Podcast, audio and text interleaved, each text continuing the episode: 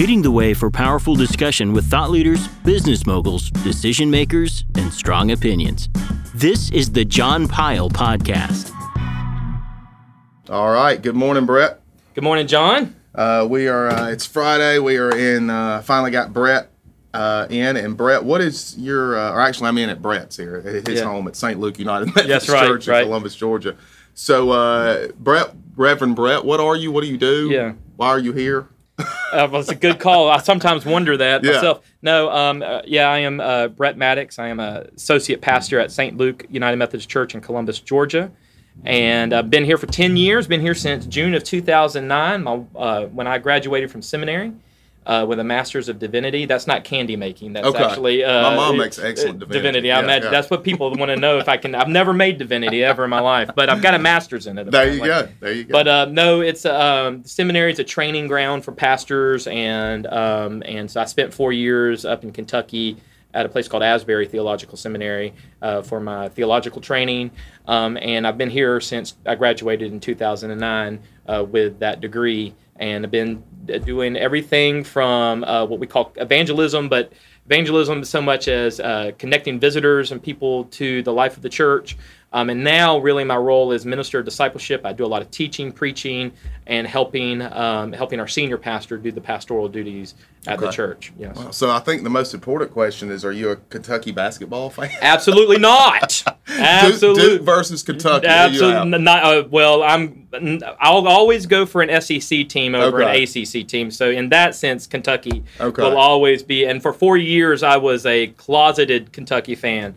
But um, uh, but no, my my allegiance is a lie here in the South to uh, to the University. Uh, actually, to the University of Florida. That is Wow. uh, that that is the that is Well, uh, the thing right I'll there. be able to take that out of the podcast. Well, that So- sound that might be helpful. And I'm not even out. from Florida. I'm from Valdosta, Georgia. So what are you going to do? That's close But- enough. Yeah, Yeah. fair enough. That's right. So, So um, yeah, I'm excited to uh, to talk because Yeah. you know I, hopefully we can find something to come up with. There's really nothing going on in the uh, in the political or, or religious arena right absolutely. now. That's So right. Um, actually there there is a lot going on, Yeah. and um, and I got questions. So right, bring I'm 'em. sure you got answers. The tough questions. So. Uh, anyway, the, the, the social media world exploded recently about a vote that took place and uh, at a conference, and I've seen things about people being banned from church and people with uh, uh, with their feelings hurt and distraught and angry and confusion. And so, what is this vote? What was it about? Uh, let's talk about. Let's talk. Let's dive right into that. All right, fair enough. So Yeah. what you're talking about is something in the United Methodist world called General Conference. Um, General Conference is the lawmaking conference or body of the United Methodist Church and has been that way for 51 years. Um, General Conference is where church, uh, the United Methodist Church's law is set, and that governs everything from the theology that we preach and, and teach to um, what we do with our property, to who can be ordained and not ordained um, as clergy, to um, standards uh, for um, um, who clergy can marry, and that kind of thing. Um, everything is set in that out of that, and so. 2000 and usually general conference happens every four years well, we had a specially uh, special called session of General Conference that went on just from February 23rd, I think, to the 26th. Excuse me, till the 26th of uh, February. Um, that had to deal with a specific issue, um, and the issue broadly was on human sexuality, but the uh, narrowly it was on the United Methodist uh, official stance on um, homosexuality as it pertains to ordaining clergy and who uh, clergy are allowed to marry. Uh, marry. So um, the traditional stand, the, the the law of our church since 1972, I believe, has been that self-avowed practicing homosexuals were not allowed to be ordained. Um, as clergy in the United Methodist Church, Okay. and that the clergy were not allowed to marry, uh, to uh, officiate uh, weddings of, of self-avowed practicing homosexuals. So uh, that's been the, the the law of the church uh, since 1972. And every four years, this gets brought back up and brought back up whether or not we should change, take that language out. Uh, strengthen the language there's been debate on from uh, progressive liberal christians and conservative Christians on this issue. And so uh, this past week, what was voted on basically was that we were going to uphold the what we call the traditional standards of the church, and that is basically not changing the language which is in our discipline, Okay, which is so, in our law. so this was not a vote to ban gays from coming. exactly, and that's the problem with social media is Mhm. that people think that we were going to be standing outside on the steps of the church and saying, "Look, if you're gay, you can't come in here." That's not at all what we're saying. Mm-hmm. What we're talking about is ordination principles and issues. We're talking about marriage issues, officiating weddings and that kind of thing. And that that's it. And um, what all this came from was there were uh, more progressive liberal Christian uh, Methodists who started breaking our church covenant, our church law, and um, and there was nothing being done. Now, when you say our church law, does that mean every church that is in this Methodist group? Yes, in the Okay. United In the Methodist United Church, Methodist because Church. The, the book. So we have a we have our law is called the Book of Discipline, Mm-hmm. and the Book of Discipline has everything from theological standards to uh, trust clause stuff with property. So that it has everything in this book, and it is a uh, it's a covenant. It's Mm-hmm. a contract. It's a covenant in which we who come in and we are ordained into the church, um, and we, we we sign on to uphold the book of discipline. Okay. And so then we had people who were breaking that covenant. You know, and let's you know let's put aside whether or not the language should be moved or changed or not. Now let me just say on from the outset, I'm pretty open about this. Uh, I am a, a what's called an evangelical, conservative, traditionalist, Orthodox Christian. Like I I'm I, I take a very uh, strong view on the biblical uh, narrative and the biblical standards for marriage and sexuality, human sexuality.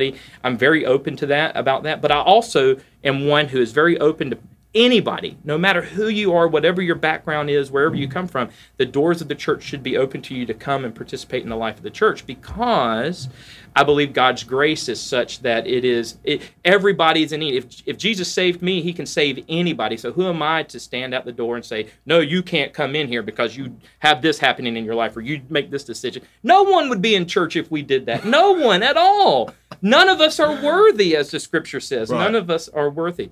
So um, it is an uh, it, it is an uh, an important distinction about what happened at General Conference. It was upholding the traditions and not the traditions, the law of the church. Okay. Now, there's a lot more to this. The United Methodist Church, as a Protestant denomination, Protestant meaning not Catholic, as a Protestant denom- denomination, is one of the very few mainline denominations. Mainline, you can think of Presbyterians, Lutherans, Episcopalians, and others. That is a truly global church. Now, Episcopalians, Catholics, and others, they have a global outreach, but each uh, part of the world kind of has its own ruling governance that is overruled by a, a central head, whatever. But they can set their own standards and kind of. In United Methodist Church, not so. Everybody from Africa, every United Methodist Church and pastor from Africa to Oregon is um, is bound by the same covenant. Okay. So you've got a lot of cultural issues, a lot of lots of things that you got to navigate through. And that Who ma- creates this? This co- you said this has been in place since 1972, right? Yes. Who, who created? Okay, What was it before? Well, that's a couple of questions actually. What? So what was the the church's thoughts on this prior to? Oh, prior to 70, 70 it was all it was the traditional the traditional view has always been kind of the historical view of the church. Okay. And when I say historical view of the church, I'm not just talking about the United Methodist Church. I'm talking about the church historic for 2,000 years. This has been, you know, sexual purity, uh, sexual um, fidelity, fidelity in marriage, and um, abstinence and singleness has been really the basic teaching point on human sexuality um, throughout the history of the church. Now, some of your listeners are going to stop right there and say, "That's not true. What about this? What about that? What yeah. about this?" But when you look at the entire history and doctrine of the church, the teachings of the New Testament, it is very clear that that is that that has been the uh, doctrine of the church. So the United Methodist Church, where does it come from? Let's talk a little bit about history here. Methodist movement began in England um, in uh, the 1700s with Charles and John Wesley. These it was a renewal movement in the Church of England at the time, and it sparked a revival in England. At the same time, we all know what happened in 1776 just across the pond, right? Mm-hmm. There was a war of independence. Well, there were Methodists who were over here as well from England. Um, they were part of the Church of England, the Episcopal Church, basically. And but uh, so there was um, when the United States broke away, when they won the uh, the their their freedom um, in 1784, um, a group of Methodist ministers got together with two Methodist ministers who came from England, Francis Asbury and, and Thomas Coke, and they consecrated Thomas Coke and Francis Asbury as bishops of the new Methodist Episcopal Church. Okay. Um, Episcopal means they are ruled by a bishop, so there's a bishop over. And um, so for a hundred years, basically, a little less than a 100 years, there was the Methodist Episcopal Church that was the what we would consider our Methodist roots in, in the United States. And it grew. Great awakening is happening at that time, and there's just great revival and things happening in the United States. It's powerful. Um, in, seven, in, in the 1800s, during the time of Civil War, the northern church, the, the, the United, the Methodist Church split in half, a northern church and a southern church, just along the same lines as the country split in half. And and St. Luke actually voted during that time to go with the southern cause to be so they changed their name to St. Luke Methodist Episcopal Church South, and um, there were Methodist Episcopal churches of the north. Um, that were like that as well. And it had to do with states' rights, slavery, all those issues. Um, in 1939, there those two factions, those two denominations, the Northern Church and Southern Church, came back together and formed what's called the Methodist Church, just simple, the Methodist Church. And in 1968, the Methodist Church merged with a German group called the United United Evangelical Brethren Church, and um, formed what we know as the United Methodist Church in 1968. After that, in 1972, uh, they would had their first general conference after that merger took place, and that's when these, that's where the human sexuality language was added into wow. this newly formed uh, book of discipline. And it was because at the time in the 60s and 70s and even into the 80s, not only do you have a sexual revolution going on in our culture, for for good or for bad on that. Then you also had the this uh, with the sexual revolution came also um, more prominence or more uh, a, a, bigger look at um, homosexuality from a cultural standpoint as okay. well. It just it started. And I say started because there was a long way to go, but it started to be more become more public homosexuality did okay. um, around that time period, as a lot of sexual sexual issues did as well. I'm so. actually in, impressed with, with this because people that are listening, Brett does not have a textbook or note cards or a world history map up on the wall. I know a lot about a very out, little. this is straight, straight coming. Okay, so my question is why? I, even in what you were just talking about, I hear about these splits and then they split yeah, and then yeah. they set that. Whatever happened to here's the Old Testament Uh, Old Testament. Here's the New Testament. Jesus died. He was resurrected. Yeah, of course. We believe in that. Let's everybody. Let's go forward. Let's yeah. ride a unicorn and play acoustic guitar, and everybody's happy. I mean, what, what what is this this splitting? Yeah. Okay. So the church, in general, up for the first thousand years, and I'm being very general in that. So um, there were little factions here and there, there were little whatever, but for about the first thousand years, we can say that the church was united. It was together, and we know that as known as the Catholic Church. Now, to be certain, there were certain branches of that. That is almost reduction by absurd, absurdity to be able to say that because there's a lot of issues in that thousand years, and there were some splintering between um, what we call Eastern Christians, and that is uh, everything in the eastern part of the uh, Middle East uh, world, Jerusalem, in um, the Arabian area up in what we know uh, as Turkey now, but used to be known as Asia Minor, um, kind of northeast of the Mediterranean Sea. That was the eastern side of the church. Constantinople, which is now Istanbul. Y'all know the song, right? so anyway, yeah, head. that's right. So anyway, that so that that was in Constantinople, which is now Istanbul, was the center of the the uh, the Eastern Church and you had the Western Church, which is Rome, was the center of it. Well, what ends up happening is about 1051, 10, 1054, there's a great official split that takes place between the Eastern and Western Church. The Orthodox Church is in the East, and y'all have heard of that probably the Eastern Orthodox or the Russian Orthodox, or that that's where that comes from. And then you've got the Western, uh, what we know as the Catholic Church. Catholic means universal. Orthodox means right doctrine or right belief. And so the um, so the Roman Catholic Church gets started, and because we our background is a Western background, we really only focus from um, in our schooling and what we understand on Western world history. There's not a lot of history taught about the Byzantium and the Byzantine Empire, which is on the eastern side of things, which is a shame because that's a whole world of our church, of the Church of Jesus Christ, that is closed to us, and um, and that needs to be brought in, brought in, and, mm-hmm. and studied. But for us the Roman Catholic Church was the church, the really the only church, and there were little breakoffs here and there, but there was a major break off that took place in 1517, October 31st, Halloween, uh, on uh, October 31, uh, 1517. A guy named Martin Luther, a Roman Catholic uh, monk, priest, um, was fed up with the power and abuse of the Catholic Church and the Pope and he uh, basically took 95 statements. We call them the 95 theses, and he took and he wrote them down about things he did. He thought that the church was doing wrong. Um, things like um, um, so Roman Catholics believe in a thing called purgatory. It's kind of a holding spot oh, yeah. between heaven and hell. I remember and that from uh, Dante's Inferno. Dante's Inferno, yes. and they they believe that you could buy you could buy relatives out of purgatory into heaven. It's what's called indulgences, the selling of indulgences.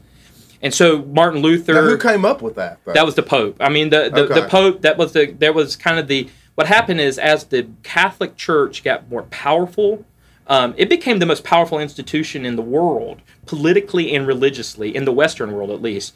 Um, and in doing so, when it gained all that, what I would consider absolute power, it used that absolute power in order to get richer and, and more to powerful. Become even more powerful. So, and there's no better way to get more powerful than to go to somebody and say, "Hey, you want to keep your loved one out of hell? Pay me some money." I could. The Pope can pray them out. You right. know. And so that's crudely. Now, was this a subscription based service? Uh, monthly, monthly based service. Yeah. I, no, no, it was a one time deal. okay. Um, and uh, but it is uh, uh, uh, so that's what was happening. It was not scripturally based. It was a it was it was sinful, and Martin Luther called him out for that. And so what ended up happening is when that took place, the Roman Catholic Church comes down on Martin Luther, and what is birthed out of that is a split where you get Protestants which means protesters, these Protestant mo- this Protestant movement, and then you have the Catholic movement. And then a few years after that, you get Henry VIII in England, who's like, "Hey, I want to separate too because I want to get a divorce." And um, the English, the Anglican Church is born out of that. So really, within the 1500s, you get three major splits in Christianity. Um, in Western Christianity, the Anglican Church, the Protestant Church, and the the Catholic Church come out of that what ends up happening out of the Protestant, the Protestant church is um, you it kind of lends itself on. There's a positive thing about it, and that is the upholding of the uh, the primacy of Scripture. Sola Scriptura is the Latin for that. Scripture alone is, fish, is sufficient for revealing who Christ is and our need for salvation. Faith alone is is necessary. We don't have to work to get our salvation. It's uh, faith that brings us to salvation. Um, we don't. Uh, God's grace is such that He offers it to all people. You don't have to do anything to receive it. You accept just accept Him, put your trust in Him, and priesthood of all believers. All th- these are kind of some of the Protestant view, uh, points that comes out of that.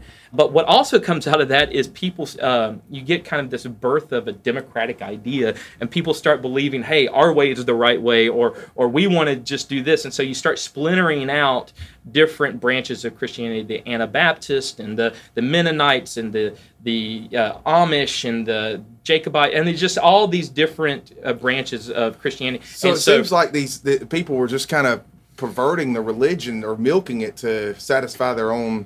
Well, so in it, the, the, power hungry, what ends up happening is it's a response to the power, absolute power, uh, um, uh, power hungry and abuse of power of the Catholic Church at the time. Okay.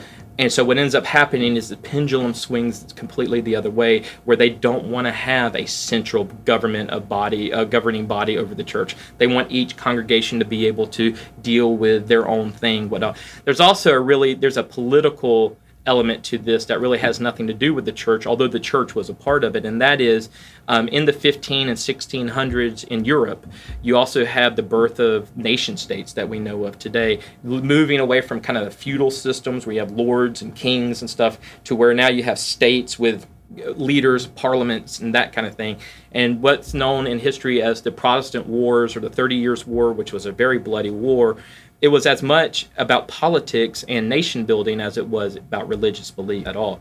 So there's so there's a lot of um, things moving around during that time period, and basically what ends up happening is is uh, today is we are we're kind of the great great great great grandchildren of that Protestant Reformation, and that's why we have so many different denominations and so many different churches doing their thing. I wouldn't say it's trying to milk or whatever. I would say it's people trying to uh, trying to um, uphold their convictions on scriptural authority and tradition and, and, and interpretation of scripture and the- theology the way that they best know how. And it's and, and it's imperfect. It's just it is we're we're imperfect. It's imperfect.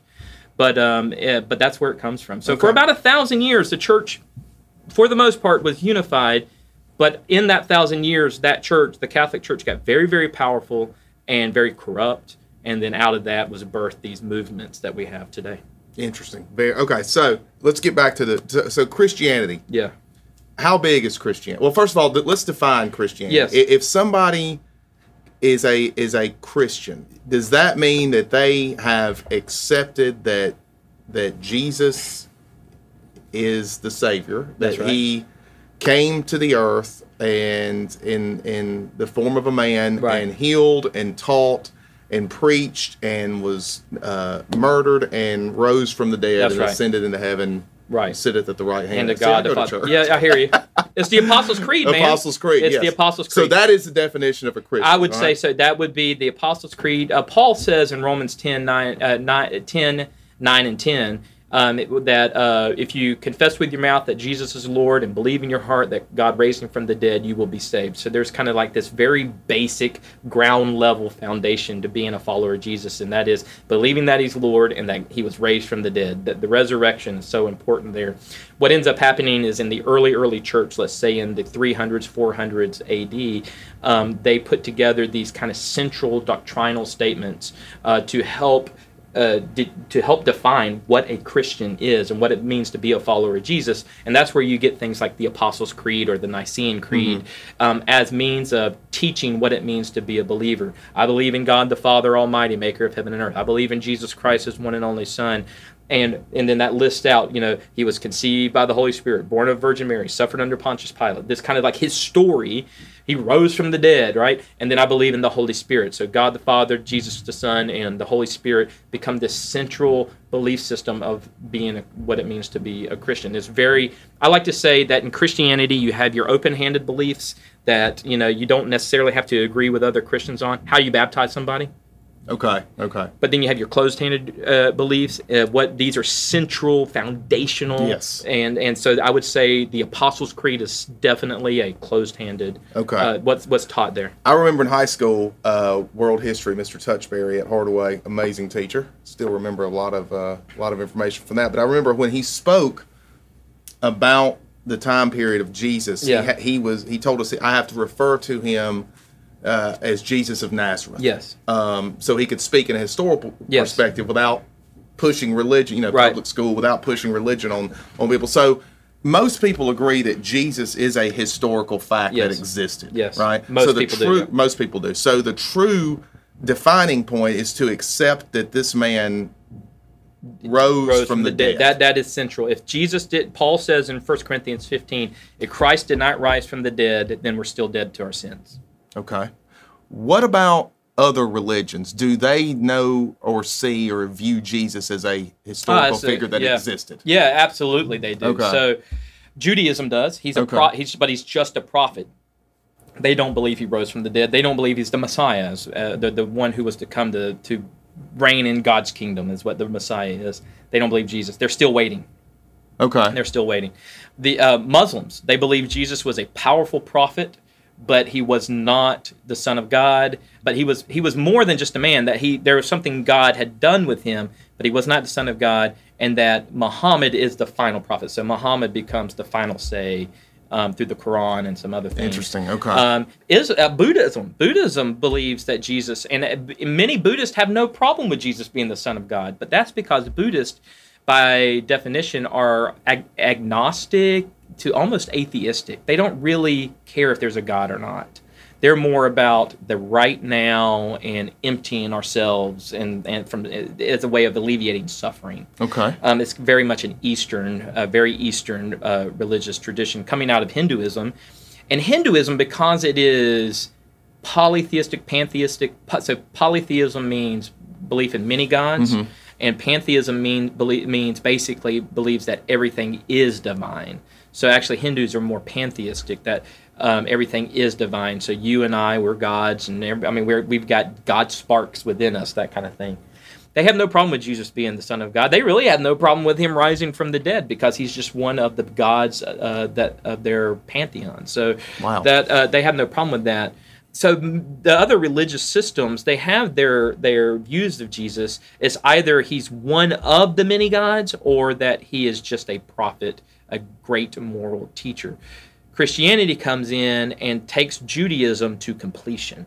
He is the Messiah who was foretold to come in the Old Testament, and he did everything that was foretold that the Messiah would do from the Old Testament. And he laid down his life, he made that final sacrifice. Jews, especially in Jesus' day and, and before that, they had to do sacrifices all the time as to cover to, as atonement to cover their sins. Jesus would come in as the final sacrifice, where there would never need to be a sacrifice because he's the perfect sacrifice, and that's why you have in the Gospels the curtain in the temple tore when he died because that separation between humanity and God now was was um, Okay. was opened up. So Jesus is uh, for Christians um, is unique because he is the fulfillment of especially the that Judaic uh, hope that that we're looking for. Um, he was the fulfillment of that. Interesting. Okay. So Yeah. and that and that brings up a great point. So here's your here's your uh, your daily double question in Yeah, the first yeah, round of yeah. Jeopardy. If uh, it is the only way to the Father through the Son. Yes. Okay. So with that being said, if you do not, according to the Christian Yes, faith, right? yes, if yes. you do not accept that statement that Mm-hmm. I just made, then you will not sit in eternity with God. That's right. Right. Right. And by definition, I'm going to take that a step further. Do you go to hell? Yeah. So what is hell? um, and this is where Christians differ. And this would be, I would consider. Now, some people would disagree with me. Mm-hmm. Uh, open-handed thing. Is Christ, is hell a literal place of fire and brimstone, as Mm-hmm. the analogies from Scripture is given? It could be. I don't know. Jesus used a lot of images to talk about separation from God the Father. Um, lots of it had to deal with fire, lake of fire, this kind of stuff. So it very well could be. I don't know. What I do know is that what hell is is separation from our Creator, is separation from God the Father, and that without Jesus we cannot. There's nothing we can do to cross that gap to get to the Father, our Creator, the one who put His image within us. In Genesis chapter uh, one, um, that we are uh, image bearers. He said, "Let us let us create man in our image. Let's put our image, our our stamp, our our our um, our imprint in in humanity." And in doing that, if we are apart from that our creator then we are going there's spiritual death there is there's separation from that what it looks like literally um, there's i've got i've got i mean i can i can speculate just from what i read in the scripture and what the the uh, what is laid out there but the ultimate part of it is you're separated from your creator for all eternity christ has come to bring us back to our father back back home basically So what does it mean when when I hear like or I've read or stuff Yeah. that, that Jewish people are God's chosen people? That's a great question. So, all right. So if you take Genesis one through eleven, and you look at it, think of it as a telescope looking at all of humanity. But then all of a sudden, you got sinful humanity that is broken and that is in need of redemption. And God could have given up and said, Y'all just go on your way. There's no reason other than through his love for us that he would do what he did next. And that was he went to a pagan, a pagan, a non believer, uh, actually a polytheist um, in the ancient world, a guy named Abraham in what modern day Iraq or Babylon, went to him and said, Leave everything behind, take the trip to the promised land, which is Israel today. So he's going from Iraq, which is on the eastern side of the Arabian desert, going up through Mesopotamia, which is these rivers that run kind of in a crescent. That's why it's called the Fertile Crescent up in the northern part of the Arabian Peninsula, down into Canaan or Israel. And I'm going to establish a place there, a home for you, and I'm going to bless your family so you can be a blessing to many nations. And so out of Abraham comes the Jewish people. They, Abraham was chosen by God, they were chosen. The reason why they were chosen wasn't because God was sitting there going, These people right here are amazing people out of everybody else. This wasn't his fantasy football. That's, this was not his fantasy. The reason they were chosen was because God was going to use them and is has used them to make his way to make the way back to him possible. Out of the chosen people would come Jesus. Out of the Jewish people would come the light of the world. Uh, the God said to the to the Israelites, "You are to be a light to the nations." So you know those Old Testament laws that we don't know anything about, but we like to spout out here and there. What about eating shellfish, and what about Right, this, and what right. about that? Those were laws that were set into place to make Israel separate from everybody else around them. Ah. So everybody else around them is eating lobster. Y'all aren't going to eat lobster. Everybody else around them is dealing with pigs. Y'all aren't going to deal with pigs. And there's clean, cleanliness issues with that, community issues with that. Everybody else is worshiping many gods. Y'all are going to worship one God, the true God. Everybody else is working all the time, it being fighting with each other, battling with each other, whatever. But y'all are going to take a day of rest. And you're going to be known as my people by taking that day of rest. Even something as painful as the circumcision, the, the, the mark of being a Jew uh, for men, was a means of setting them apart from everybody else. It was a way of setting apart. Y'all are going to be different. That's what the word holy means. It means to be different from everybody else. I'm setting you apart. And I'm not just doing that say y'all are because y'all are special people. I'm doing that with a purpose. You're to be a light to the nations. And I think it's important to understand that because later on when Jesus would come, he would be known as the light of the world. So out of the light of the nation to the nations comes the light of the world. So Jesus so God sets them apart for a specific purpose. Now, the problem is they don't always do what they're supposed to do. They start worshiping idols. They start worshiping the gods uh, that are in the nations around them. Um, they start leaving behind Yahweh, the the name of God. They start they start worshiping uh, God Baal and Marduk and others. And when they do that, God basically removes His protection, or He. Uh, let me put it a different way. He allows um, discipline to come their way through invasions and different things. So that's why they get taken out by Babylon. The story of Nebuchadnezzar and Daniel. That is, they coming in and taken them into exile for 70 years because of their sin and not doing what they were called Wow. to do. Mm-hmm. And eventually they are allowed to come back home, rebuild their temple, and do whatever they're going to do. But out of the light to the nation, lights to the nation comes the light of the world. And so they are a chosen people for a specific purpose, and Jesus becomes the fulfillment of that purpose. But does that give them a free pass to to, to out of hell? Ah, see now that's see, so no. So and no, because the standard for them, because who is Jesus talking to when he says, when Jesus says, "I am the way, the truth, and the life. No one comes to the Father except through me." Who is he talking to? Well, he's talking to Jewish people. Okay. He's talking to people all around. It's not until a little, uh, a couple of decades after Jesus dies and ascends into heaven after the resurrection that the ministry to the Gentiles actually starts. Gentiles being non-Jews, that that starts to take place. And so the first Christians are Jews. The very first Christians are Jews. In fact, the first controversy of the church has to do with how do we let Gentiles into the church? Now, think about that. How do we let non Jews become Christians? Do they need to become Jewish before they become Christians?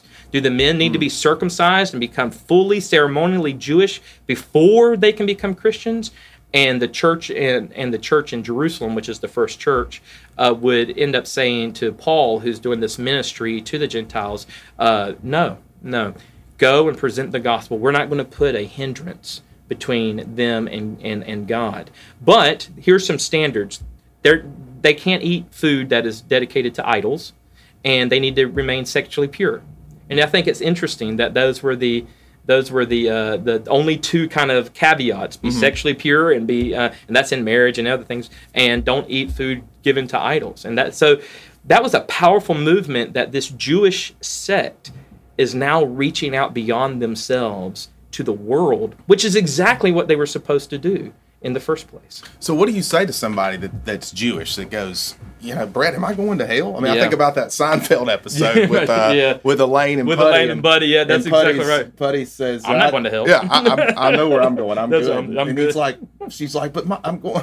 You know, aren't you upset that I'm going to hell? I mean, the heat. My God, the heat. You know. My favorite part of that is at the end whenever uh, Puddy and Elaine are with the priest, and he's like, Oh. "Oh, wait, y'all aren't married? And Yeah. y'all just leaving?" It's like you're both going to hell, and Elaine gets so happy about that. That's such a funny, because Puddy's going to. Yeah. oh no, Yeah. that's such a great scene. Anyway, Yeah. so uh, my job is to point people to Jesus. Be it if they're Jewish or, or you know Buddhist or, or atheist, my job is to point people to the saving grace of Jesus. So, I will answer any question that they throw out to me, and I'll use Scripture. But I am I'm not the guy who's going to sit there with a sign that says all Jews go to hell or you know mm-hmm. whatever. I'm not doing that because that's not the that's not what the gospel is. The gospel is making friends with people. It is making relationships with people so you can share the love of Jesus with them.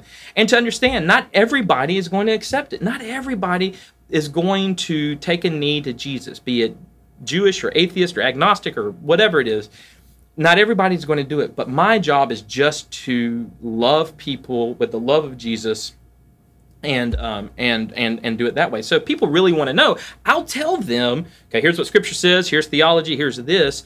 But my first go to is just to get to know people. So if I had a Jew sitting across from me who was asking, my first question to them is my first statement is not going to be, well, you know, John 14, 6 says this or this. My first question is going to be, oh, Judaism. What so what kind of Jew are you? Are you an Orthodox Jew? Are you a conservative Jew? Are you a Reformed Jew? Because that's going to determine kind of everything. Um, what kind of you know where's your where's your ancestry from? Are they Russian Jews? Are they uh, Polish Jews? Are they what kind of you know where's the you know um, did you have were your grandparents or great grandparents in the Holocaust? And tell me about that. So in doing that, what I'm doing is is make it having a relation. I, I'm more interested in knowing their story.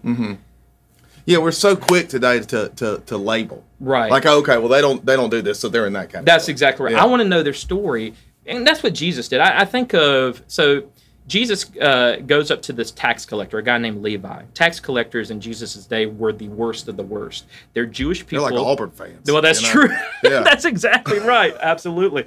So, um, so they. I'm, not sure I'll even sorry. I'm not even sorry he Yeah. said that because I agree 100. percent Probably get tweeted. on That's that exactly one. Yeah. right. So anyway, so um, tax collectors were Jewish people who were working for the Roman government. So they're seen as traitors to their people, and they're stealing money.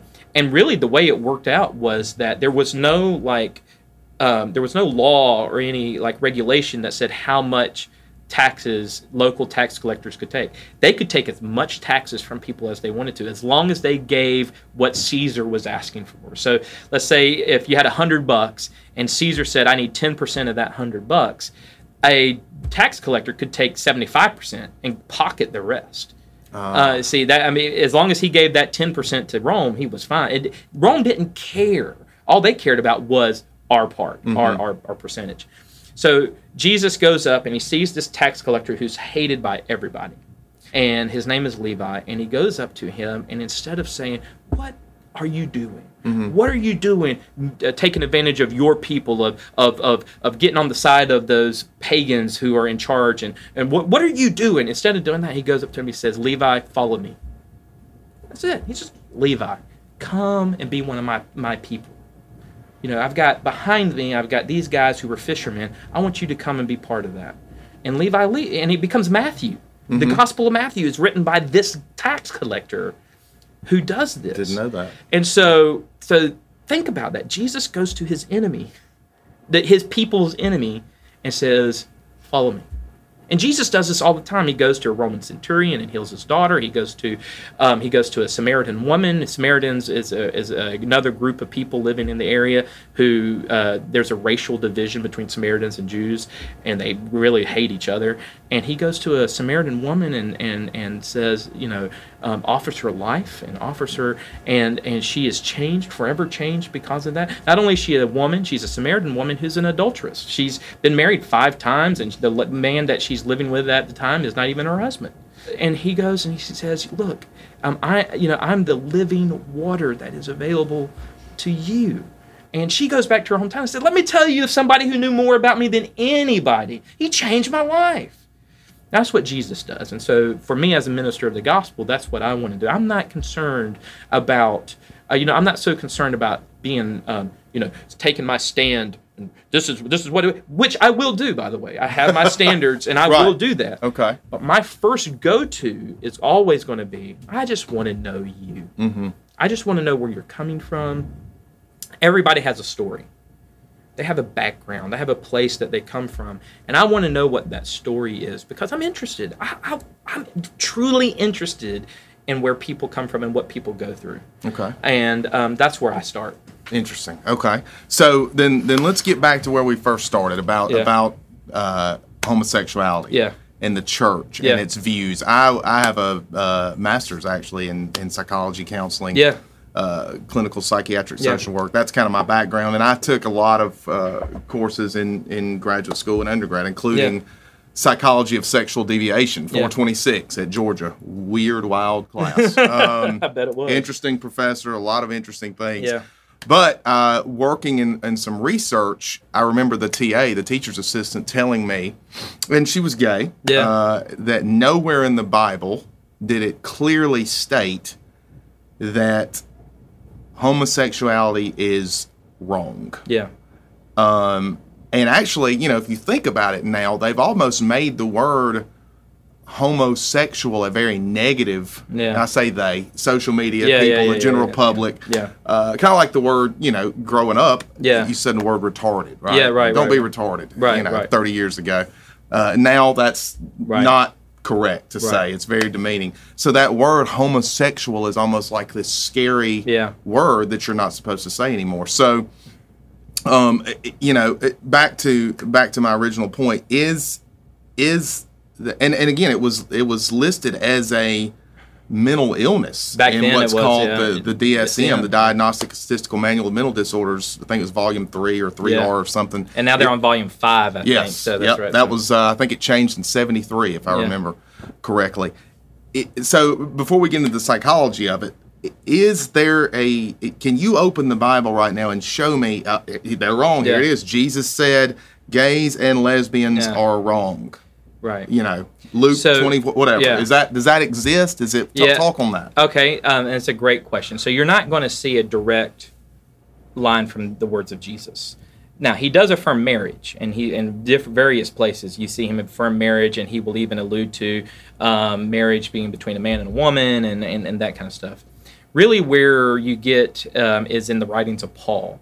Now, this is where people have a couple of interpretations. One is that um, people will say, well, the writings of Paul are different from the writings of Jesus, or the, the sayings of Jesus. Jesus never wrote anything down. These are all. So, the, the, the sayings, the words of Jesus. I take the viewpoint from Scripture that all Scripture is God breathed, from Genesis to Revelation, and that it is primary and sufficient for revealing to us. So, it's all important. So, the words of Paul are just as important as the words of Jesus because it's inspired scripture it's inspired so there's that but there are people who will disagree with me and people listening today when they hear about this they'll hear that and say no i don't agree with that and they're going to disagree with me and this is play per place of disagreement um, Now we're we're in the New Testament. now right? so now in the right do so we the- need to address anything in the Old Testament? so yeah, was so, it? so there were a few places mentioned in the Old Testament, and that's uh, important to understand for the Levitical laws and stuff like that.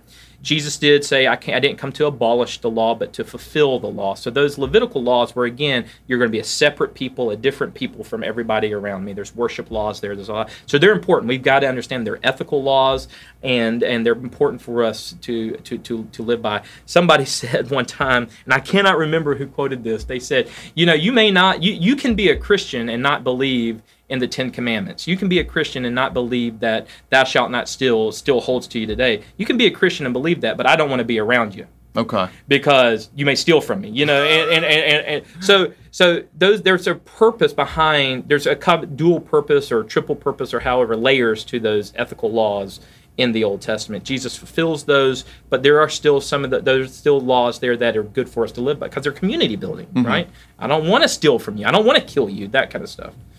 You go into the New Testament, you've got Jesus's statements about marriage and how to treat each other and whatnot. Then you get into the writings of Paul. Paul says in Romans chapter one, which is kind of this famous or infamous, whoever wherever you stand on this, where he lists out a list of what sin is, and he talks about um, murder and he talks about gossip and he, he even says we invented ways of doing evil. That's what kind of his uh, covered the things i'm not listing here is covered by saying that this is what sin has done to humanity. Well part of that is homosexual acts. And um, and so he he does mention that there, and there's a few other places in the New Testament. What's going to end up happening is some of your listeners are going to hear this, and they're going to say, "Well, the Greek word for this, or the Greek word for that, or this and that, or what about you know this translation here or this translation there?" so my pushback on that is in the ancient world there was there was an understanding of homosexual activity. They may not have had the word homosexual activity but they they understood what it was. Mm-hmm. And in judaism it was detested right out completely right out because the nations around them it was very it was, was practiced and the, and one of the things with the jews is they detested it right out Now, was it across the board, male, male, female, female? yep, okay, yep, so they yep. just Mhm, okay. Yep. And then um, there's that. But the second thing is is that it is um, you know people will say um, see where was I going to go with that? Um, people will say, well, you know, I don't believe that the homosexuality acts or whatever from back then is what we're doing now. Like thing we we're not we're talking about monogamy, we're talking about marriage, we're talking about loving families and things like that. Fair enough, I understand that, but the act in itself the uh, is what's being talked about in the New Testament and is being labeled as what sin is, like part of sin. So what we're really getting at here is what is our definition of sin? And people who there are people who disagree that homosexuality today is, uh, especially in a monogamous, loving relationship, is is is can, should be considered sin. I'm not there. I do believe that it is. Now, I said earlier, I kind of put out there where I am. I do believe that it is sin because I believe that it all is encompassed there in the New Testament writings. And if you even go into the church writings after the New Testament was written, um, there's a lot of ethical teaching about um, sexuality, about purity, sexual purity. Lots of it that um, is is is given to new believers and how they are supposed to live their lives. A lot of it. In fact, one of the documents I'm studying for my doctorate is comes from um, the an early church document from about the first or second century, uh, and a lot of it is deals with um, sexual purity being in marriages and, and other places. So um, it, it's there in the New Testament, in my opinion. It's there. Uh, people will disagree with me, and that's okay. What is the exact? Well, the translation gets yeah. translated into uh, homosexuality. There's a couple of words, and I can't Like remember the King Greek. James. Yeah, What does it say? It says hom- uh, sec- homosexuality. I think is what King James uses, or maybe they use. I can't remember what King James. The Authorized Standard Version or the RSV uh, Revised Standard Version Mm-hmm. uses it. Uh, homosexual NIV. Most of your modern translations use the word homosexuality, and these are th- these modern translations are not written by one person. These modern translations have committees of New Testament scholars who read the original languages to bring the translation to bear, and they are a committee that say, "Is this a good word for this or a phrase for this?" Because they want to get it as close as they can Right. to get it. But if you go back, is it is it is it a language that says lie with the same? Is it what is? Yeah, the- that would be. I mean, that same type of language. Okay. there. Yes, it means the. It means the same thing, even if they don't use the word homosexuality Okay. or, or whatever. So uh, it means the same thing. But what's going to happen is people are going to push back on me. I'll go ahead and tell you. People will push back and say, "Well, that's not what it means." And there have been books written on both sides of the argument here. I've done my study on this, and um, the New Testament scholars that I trust in understanding what the Greek words mean um, all say that this is this is pretty clear in the New Testament. And so, you know, what what we want to do is we want to hold to a biblical faithfulness, but we also want to do it with grace and love. So Westboro Baptist Church pisses me off. They tick me off because what they do is not grace and love. By the way, and y'all hear me out there in podcast land, Westboro Baptist Church is not Christian. They're not.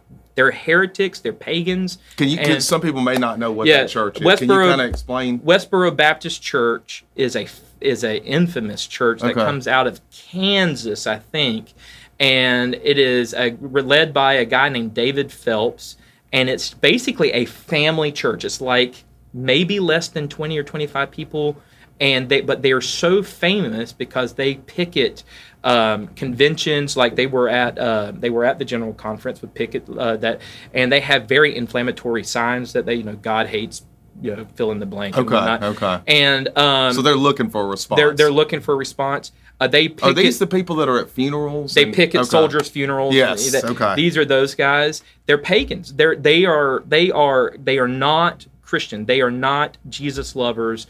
Um, they are of the devil, and and and I, I can't stand them. And I, I'm I'm I'm not one to usually call a group out like that. Yeah, you know, I'm- I'm- whatever. yeah. You know, uh, but uh, that group right there, because they have the name of Jesus on them and the things that they do, they are not Christian, and I, I will stand on that even as I speak right now. Okay.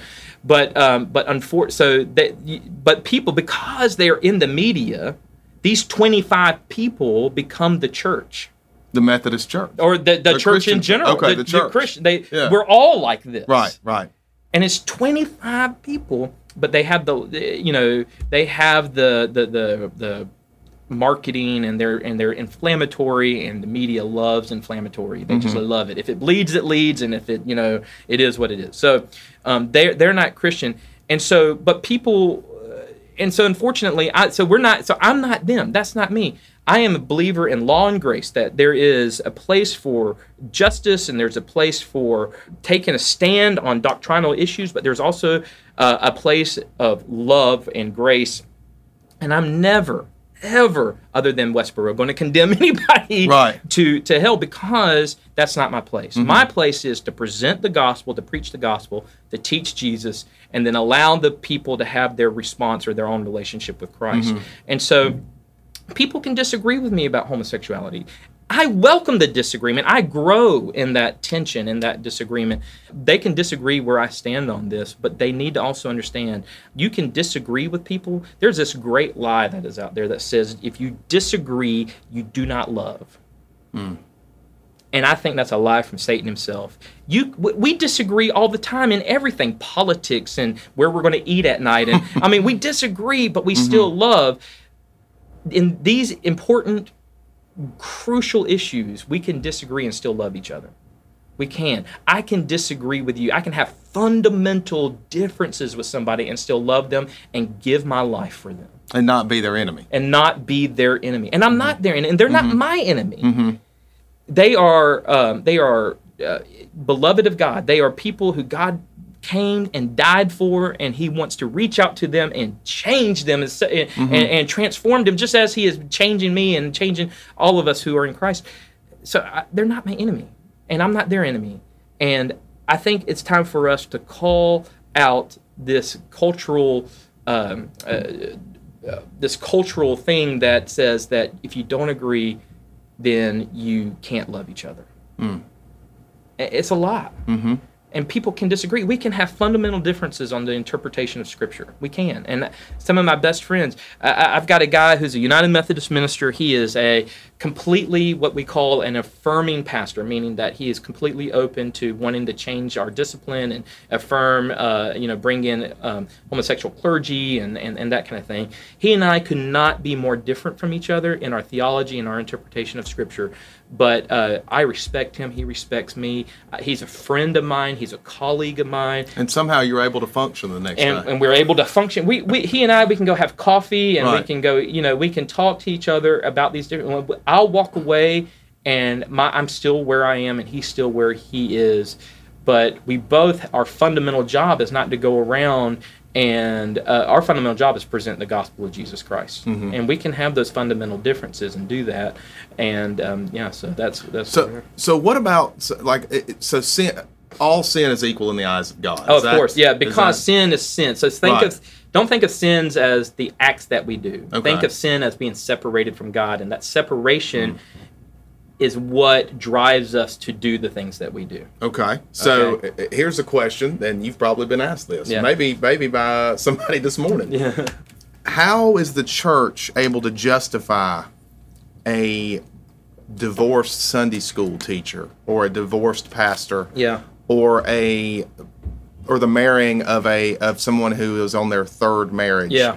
How are they able to justify doing that but not allow gays and lesbians to serve in those roles? Okay, et cetera, I? I, I got you. Yeah. And that's a, actually a very, very good question. And this is probably one of the areas where uh, we probably have dropped the ball a little bit Mm-hmm. on. Um, but I will say, in the United Methodist Church, we do have strong standards when it comes to divorce, and when it, and we do, we have them. If I was to commit adultery on my wife, if Mm-hmm. I was and and I committed it, I would be defrocked. I'd lose my credentials and lose my job. All, all, I mean, the, my bishop would call me in. I wouldn't have a job tomorrow. So there are mechanisms in place for getting for for uh, that that there are, are consequences to that. Right. So we think that if you're divorced or if you do these things that you just kind of get away with. No, you don't get away with it. What about marriages? Have I ever married someone that's been, you know, officiated a wedding of someone that's been divorced? Well, absolutely. You know I have because um, your family. But Yeah. but I talk to them about it.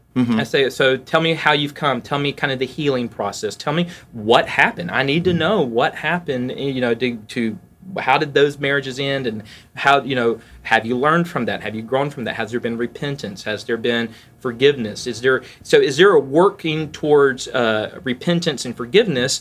That's all that any of us can do. So that is um, that's one area. I, I would absolutely, if someone came to my office and I was on their fourth, third or fourth marriage, and there is no sense of repentance or forgiveness or life change in them, I, I would say I can't do your wedding. Wow. Okay. Absolutely, absolutely. Mm-hmm. Yeah. And we and and so that to say that there aren't those standards, there are. We ministers all the time will deny heterosexual couples from officiating their wedding. I did not know that. we will, and we get we get blasted for it. I thought you just kind of picked your minister the way that someone would pick their organist or their wedding photographer. nope. Okay. No. Well, you can. And Yeah. some and I will say, and this when I was saying earlier about dropping the ball, I will say that some ministers they'll just do it because they don't have a backbone. Mm-hmm. But um, the Or they may see it as that. Well, that's one of my jobs. here. that's right. Okay. But ministers I know Mm-hmm. And that I work with, we're very we're very um, we're very cautious about that. Um, I have I don't do a lot of weddings at our church because our senior pastor does a lot of those, but I do a lot of community weddings, so like at the River Mill and other places, and um, I, I require them to go through premarital counseling with me before I even will 100% agree to do their wedding. Okay. Yeah. So absolutely, that is so that absolutely gets done, and I have I have backed out of a wedding before. Interesting. Didn't know that. And I got yelled at by the couple. by the couple. They were not happy with Okay. me. Um, but I didn't feel comfortable enough after talking to them that whatever past sins had happened, whatever um, was had been dealt with. Wow. Interesting. Yeah. Okay.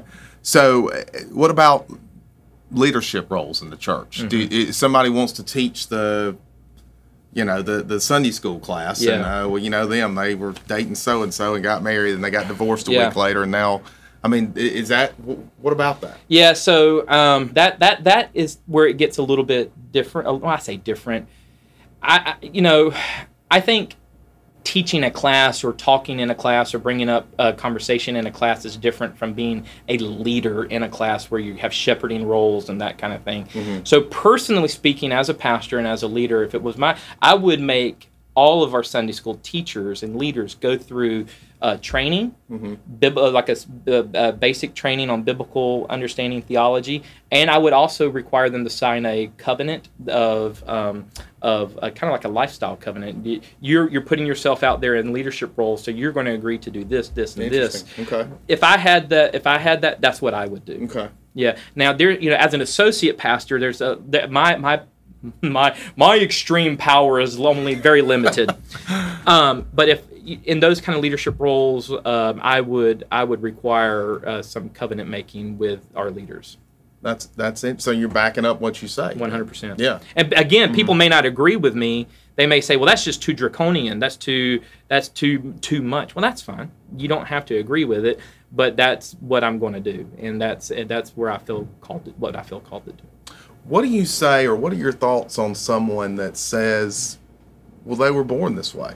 You know, I, I can't help it. You know, I have Yeah. a I have a friend uh, that came out in college, and I said, you know, what about the girls you dated? I mean, are, Yeah. maybe you should just find the right girl. You know. Yeah. And and well, you know, have you dated a guy? And I was like, well, no, you got me there. You Yeah. know. So I don't know if I, you know. Right. So, how, what do you say? What do you? What are your thoughts? So this is interesting because I've got Christian friends who don't agree with me on this. I have no problem with people saying they were born that way because sin, in my in my understanding of sin, sin affects us even down to our DNA. It completely.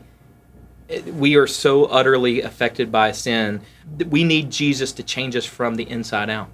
So if someone says, "I was born this way," okay, I have no problem with that hmm. because I because I believe sin is so permeates us. We are without the grace of God, we are to our core not good. Yeah. We are broken, we are marred, and we are in need of grace to our very DNA. Mm-hmm. And Jesus can that's when that's complete transformation. And so what I tell people is the standard that I have seen from scripture and my understanding of history is fidelity in marriage, celibacy in singleness. And that includes some people if they feel like they have they have a homosexual attraction may make be making a, a statement of saying I'm going to remain celibate for my life, the rest of my life. Okay. Um, and and because of my love for Jesus, my love for Jesus overrides any of those other needs that I have in my life. And then again, people are going to disagree with me on that. It's cla- There's this book I haven't. Well, they're going to say why. So somebody's born this way and they feel that way. yeah. Who are you to tell them to not act on that that impulse or Right. that desire? Like, who uh, you know, I'm a heterosexual male who you know likes you know sex. I mean, that's, Yeah. yeah. But I've made a commitment to my wife. I'm not just going to go sleep around, even though I feel like it. Or right. By the way, Jessica, I don't feel like it. But anyway, uh, it's, it's even though I would feel there are some points where you have to kind of draw a line in this, even with our feelings. See, that the problem with the culture today, John, is Mm-hmm. that we are so driven by our feelings. Oh yeah. Yeah. I feel this way or I feel that way. We make way too many important decisions on whether we feel like it or not. Yes. And I, I think. I think that is horrible. That is irrational because I this morning I woke up in a bad mood. And I did wake up in a bad mood this morning. Do you think I'm going to make some really rational decisions based upon how I feel that morning? No, I'm not going No, to do that. No, because if you would have canceled today, I would have been upset. There you know? go. Exactly right. Um, and so, uh, just because I feel like it, that's not a good enough reason. And yet, the culture we live in today says that's plenty of reason. It's hedonistic, is what it is. It's all about you. You know, it's it's so individualistic. It's so it's all about the the person or whatever. And we have gotten away from this idea of community consequences, what this does to people, individual consequences, what it does. And I think a lot of the perpetuating hurt that comes with some of the um, people in the LGBTQ community, well, even beyond the LGBTQ community, and it, there is hurt. Listen, I don't deny that there is hurt and pain there, 100% to that. But part of that gets perpetuated by saying, you know, it's all about your feelings without trying to bring some actually healing through conversation and community that can be brought about that way. There's this book called um, A War of Loves by a guy named, um, oh, what is his name? I just was looking it up today. Um, um, this is going to be the moment where you're just going to have to uh, go Well, with know, the Jeopardy, uh, the Jeopardy theme Yeah. here. While I'm looking this up on my a phone, when I have a producer, Jeopardy, yeah, that's exactly be able to pull right. that um, so we're, uh, we're sitting here. let me see. Um, and I've only read excerpts out of this, and Mm-hmm. it's in my queue. Like I'm, I'm getting ready to read it, but everything I've read about this uh, book is amazing. This is a guy who, in his teenage years, uh, David Bennett. That's his name, Okay. David Bennett. Um, And what's it called again? The War of Loves. Okay. The unexpected story of a gay activist discovering Jesus. Okay. Um, and the story goes that in his teenage years, he came out to his parents. He hated the church. He hated Jesus, and he wanted to be a uh, basically a gay activist going against the church. He's an atheist, and then he came to this profound, life-changing experience with Jesus. And because of what Christ did in his life, he started taking Scripture seriously. And because of what he read and he understood, he decided that I'm gonna I'm gonna I'm gonna be celibate as a as a means of that's to be my sacrifice for the love of Christ. Wow. Yeah, and so doesn't do away with his proclivities or his mm-hmm. feeling, but he he's doing that. And like I said, I am I'm reading I'm I'm reading this now, but everything I've read on it and the videos I watched of him, and um, is is amazing, and and there's more and more stories like that, but they just never get talked about. Right. Um, so I get the struggle and the tension that is there, and I get that people who are going to be listening to this are going to say, "Well, he's just um, uneducated, or he's un- he doesn't uh, know what he's talking about, or he doesn't get the struggle or the pain um, that is there." Um, to a sense, that's true. I don't get the struggle and the pain that they are feeling, um, but that doesn't mean I can't sympathize and be there for them as a pastor and help lead them in the love of Jesus and to talk with them and to love on them and to be there if they would if they want it. They may not want it, and so. Um, What do yeah. you say to someone who says, "Well, the Supreme Court says I'm a that we're married, Yeah. and now you you at this church, you're going to tell me that I'm that I'm not." Well, that's a different. The church is not the culture. The ch- church, the church is, in many ways, is supposed to be countercultural. From the very beginning, the church was set up to be countercultural, and um, in fact, I would make the argument that when the church is is in more in line with culture, that it becomes dangerous. It becomes um, it, when it when when when the church um, gets in bed with culture, that it can become dangerous and even um, um, power hungry and wanting to be be the culture. The church the church thrives when it's countercultural. The church grew the most um, when it was being persecuted by the culture around it. There was a saying from the ancient church that said, "The blood of the martyrs is the seed of the church." Um, the ancient church were being pursued and killed and and sent to the colosseums and fed to fed to the wild animals in the colosseums and set on fire as torches in the gardens of emperor nero. And they did not give up. They persevered. They went on. They were being countercultural. And their counterculturalism was loving their enemies. It wasn't fighting against their enemies not taking up swords against their enemies. It was going to the people who wanted to kill them and washing their feet how and and perhaps even dying in doing so that's countercultural. That's the love of jesus right there and that's what i want to do. Uh, that that's my calling as a as a proclaimer of the gospel is to show the love of jesus even if it means going to people who disagree with me and fundamentally i'm going to wash your feet. Wow. and you may kick me in the head but i'll just turn the other cheek. Yep. that's what I'm called to do, and um, so there's debate, right? There's there's people who don't don't understand this. I mean, they may not understand me, and they may not agree. They may hate me because of this, but I will love them, and I will love them, and I will love them because I believe. Well, as Jesus, as I mean, as Paul wrote in Romans, um, God demonstrated His love for us that while we were sinners, Christ died for us. Well, God calls me to do the exact same thing. I am going to demonstrate God's love to them, and if it requires me to get kicked in the head or even give up my life, I'm going to do it. Can that's profound. Yeah. Can, can can the church do what it wants to? I mean, it's it's it's it doesn't have to.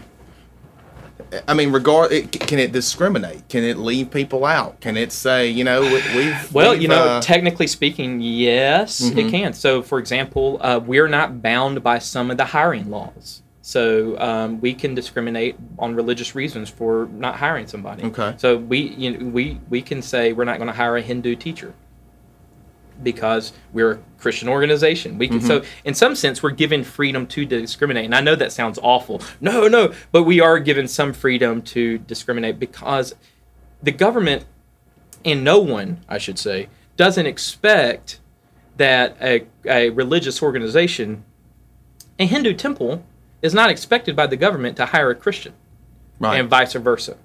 Um, it, a Muslim mosque is not expected to have to hire a certain number of, of Christians or Jews. It- It's just not.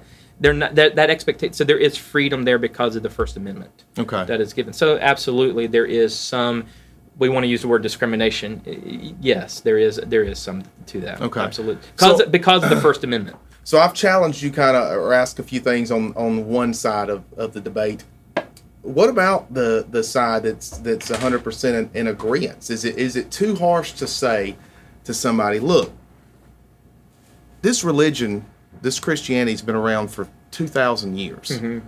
And now that this has become a political hot button, you want us to basically rewrite or change our Exactly, entire right. doctrine? Right. Right. based on this? I mean, if, if and this is probably an, an ignorant comparison, but if I if I go to Country's Barbecue and I'm upset because they don't have Italian food, Right. why, why wouldn't I just go to Olive Garden? I mean, why would I stand out there Right. and protest and insult and slander and boycott and march? You know, and again, that's a shallow, ignorant comparison. I realize that uh, comparing somebody's, uh, you know, salvation or, or sexual preference with a restaurant. But Right. the point is, what you know, can can is it as simple as that? If you don't like Well, this, don't come here. So two two answers to that is is it as simple as that? On one hand, yes, you can say you can go to a more let's say affirming church. That's what they're affirming church. Okay. Um, and you can definitely do that and, and, and whatnot. And, and within the United Methodist Church, there's movements kind of of maybe, and that's a clear maybe on this, on whether or not the United Methodist Church needs to have live in a reality that we are divided. So let's live in that division and say, okay, we're going to have more traditionalist churches here, and we're going to have more uh, liberal progressive churches over here. And so you can kind of pick where you want to go on that. So in one sense, yes, I would say yes to that. On another hand, I was talking to a friend of mine who is a traditionalist. He and I agree with each other on these issues, but he see, I didn't I wasn't born into Methodist church. I came in when I was 13. I was saved when I was 16. I'm an adoptee to into the United Methodist Church. So for me, there is no uh, that that's where my foundation. I was saved in it, and that's it. I've got a buddy who is a traditionalist, but he was kind of giving me this ultimate analogy. He said, "You know, I don't want the United Methodist Church to split. I I understand that it might, but I don't want it to because I was born in this church. I was baptized in this church when I was a baby. I was confirmed in it. I was, or I'm, I'm being ordained in it. Like my life, this is my family, my, my church family. So for people who are more in that line, this is very, very difficult because it mm-hmm. is like leaving your family. Mm-hmm. It's for me, it's more like maybe it would be more like, you know, going to more of a preference model, a theological preference model. But for others, it's more like going through a divorce mm-hmm. and that's very very painful and so uh, i think it's complicated according to the person and what where they are in their life Mm-hmm. and what's going on and um, that's why people are hurt that's why there's pain Yeah. here Well, and I see it on both sides. You know, I always say this, and I've got a friend that says this that social media really hasn't created us as much as it's exposed us. that's a good point yes Mm-hmm. that's right it, it's turned the mirror on us and we're ugly Yeah. and um, that's the thing. Social uh, Facebook is not a uh, it, Facebook.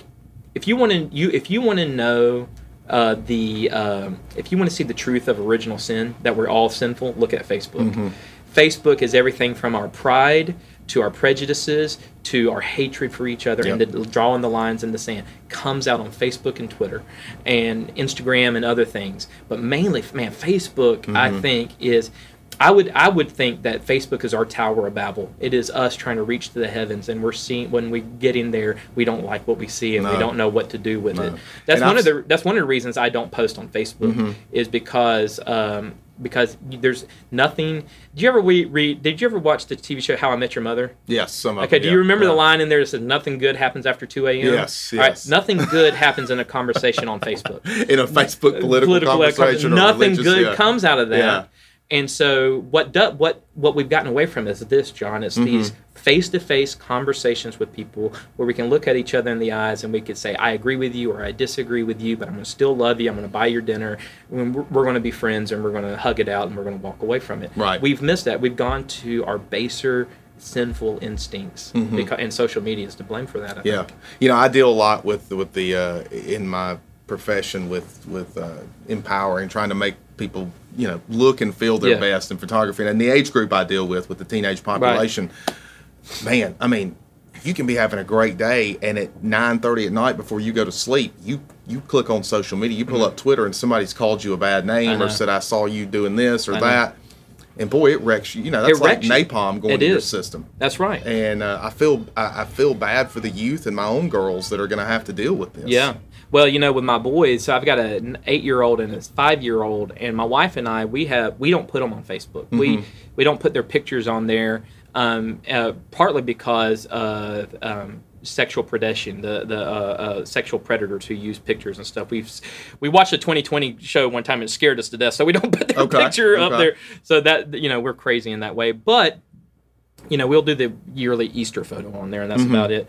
But um, we've also decided we're not going to allow our kids to have cell phones until um, high school. Okay. because we don't want that to be the norm for them. Mm-hmm. Um, and that's going to be very limited when they get their cell phones. Mm-hmm. Is that overprotecting them? Probably. But I see your it. choice. It's Uh, my it's choice. But and yeah. Mm-hmm. I but I see the damage that this is doing out there, and and it's hurting. And Mm-hmm. um, there is a boogeyman out there, and it's coming through on our our phones Mm-hmm. and through social media, unfortunately.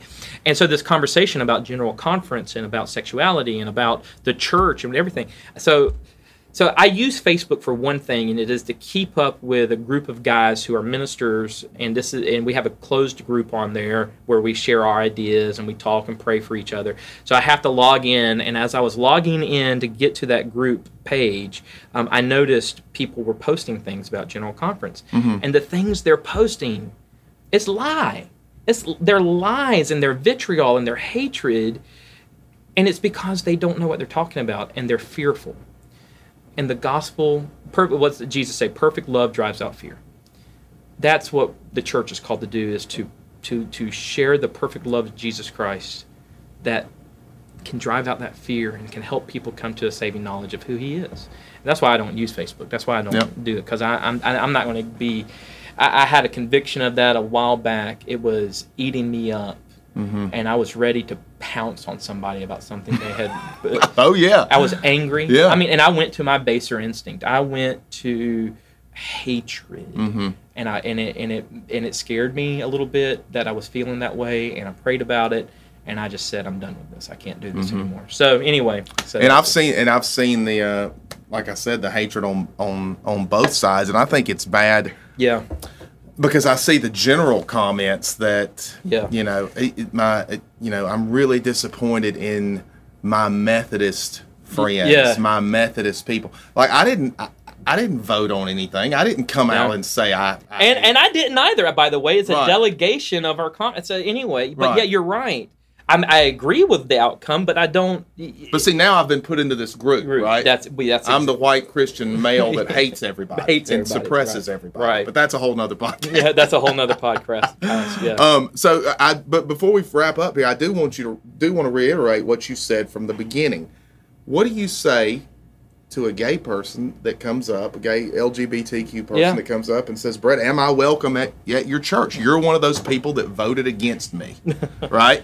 Yeah. Am I welcome at your church?" Yeah, uh, yes, you are, and um, I would love to have it. And what I tell people, I want to be your pastor. Mm-hmm.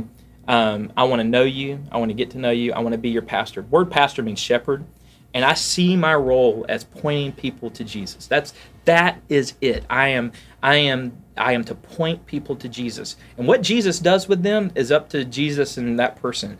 Um, but I am going to do everything in my power to point people to Jesus. And that may mean at some point in someone's life going to them and saying, Look, what you're doing in your life is putting a wedge between you and Christ, I think.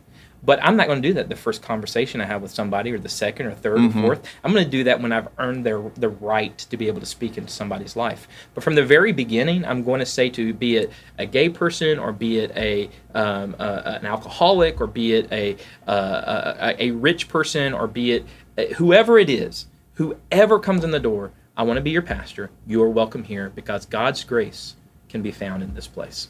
Have you had people that are gay, lesbian in the in the in the in the uh, church community now that are here reach out to you with Oh, yeah. questions, Oh, yeah. comments, Oh, yeah. anger, frustration? Yep. How how's that been? What's that been like? just Is um, it so I I always err on the side of honesty, Mm-hmm. and so I tell them who I am and where I'm coming from, but that I love them Mm-hmm. and that I can love them.